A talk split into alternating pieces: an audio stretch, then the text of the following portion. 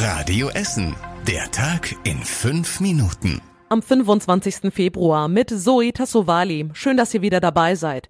Und wir starten direkt mit einem Überblick über die Lage in der Ukraine. Russische Truppen haben offenbar die ukrainische Hauptstadt Kiew erreicht. Aus einem nördlichen Bezirk wurden Schüsse gemeldet. Das ukrainische Militär sprach von russischen Spionen und Saboteuren, die in die Stadt eingedrungen seien. In einem Medienbericht heißt es, die Angreifer seien gestoppt worden. Der ukrainische Präsident Zelensky hat währenddessen dem russischen Präsidenten Putin Friedensverhandlungen vorgeschlagen und Putin sagt, er ist bereit dazu. Laut Kreml könne man dafür eine russische Delegation in die belarussische Hauptstadt Minsk schicken. Zelensky will aber lieber in Warschau verhandeln. Die EU hat ja gegen Russland bereits ein komplettes Sanktionspaket beschlossen. Das wird Russland wehtun. Das sagt Professor Dr. Volker Klausen von der Uni Duisburg-Essen. Er erklärt aber auch, dass sich Putin schon auf Sanktionen vorbereitet hat.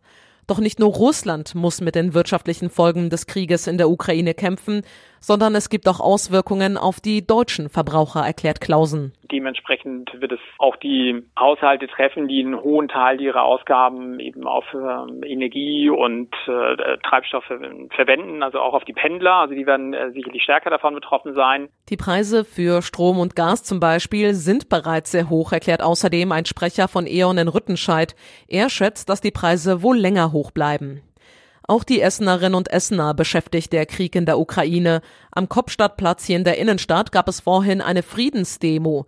Die Essener Grünen hatten dazu aufgerufen, um sich mit der Ukraine zu solidarisieren. Mindestens 150 Menschen waren dabei. Ich kann mir bis jetzt das nicht glauben, dass es ist passiert. Also auf meinem Land gerade jetzt die Bombe fallen. Ich war zwölf Jahre alt, als die Bomben äh, auf Bagdad fielen. Das hat mich sehr geprägt und bin einfach nur hier, meine tiefe Betroffenheit angesichts äh, des Krieges zum Ausdruck zu bringen. Auch die nächsten Tage finden Solidaritätskundgebungen statt. Die größte ist morgen Abend um 18 Uhr am Hirschlandplatz in der Innenstadt. Eine Übersicht findet ihr aber auch nochmal auf radioessen.de. Und jetzt zu weiteren Themen aus Essen. Der Böllerwurf bei Rot-Weiß Essen ist wohl aufgeklärt. Die Polizei hat einen 29-jährigen Familienvater aus Mal festgenommen. Er soll am Sonntag aus dem Fanblock von RWE einen Böller auf die Ersatzspieler von Preußen Münster geworfen haben. Zwei von ihnen wurden verletzt. Die Polizei hat viele Videos aus dem Internet und von Fans ausgewertet. Dazu kommen Aussagen von RWE-Fans. Schließlich hat dem Böllerwerfer vor allem seine auffällige Tätowierung im Gesicht überführt. Er muss sich jetzt jeden Tag bei der Polizei melden und darf kein Stadion mehr betreten. Der Mann hat zu den Vorwürfen bisher nichts gesagt. Nach dem verheerenden Feuer im Westviertel ist die Spendenbereitschaft weiter groß. Bisher sind rund 300.000 Euro auf den eingerichteten Spendenkonten eingegangen, sowohl von Privatpersonen als auch von Firmen und Banken. Außerdem hätten viele Menschen auch die Betreuung von Haustieren oder Übernachtungsmöglichkeiten angeboten, sagt die Stadt.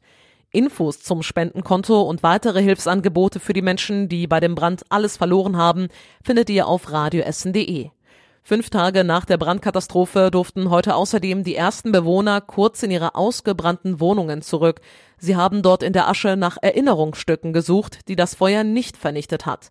Martin und seine Frau Sarah waren unter den ersten, die kurz rein durften. Meine Frau hat einen Ring rausgeholt, aber jetzt hat man ja wenigstens abgeschlossen, man hat es gesehen. In der Hektik hat man noch was vergessen, aber man kann ja vielleicht noch mal rein, aber sonst ist da nichts mehr zu holen. Also das ist alles vollkommen zerstört. Einer der zwei Ringe war der Ehering der jungen Mutter. Auch eine Dose mit den ersten Milchzähnen ihrer Tochter war unter der Asche heil geblieben. Und zum Schluss der Blick aufs Wetter. In der Nacht ist es meist trocken, stellenweise lockert es auch auf, es wird dafür kühler bei 0 Grad. Und Achtung, es könnte glatt und neblig werden auf den Straßen, fahrt also vorsichtig. Die nächsten Nachrichten aus Essen hört ihr dann wieder morgen früh hier bei Radio Essen, dann aber ab halb acht. Ich wünsche euch jetzt allen einen schönen Start ins Wochenende. Das war der Tag in fünf Minuten. Diesen und alle weiteren Radio Essen Podcasts findet ihr auf radioessen.de und überall da, wo es Podcasts gibt.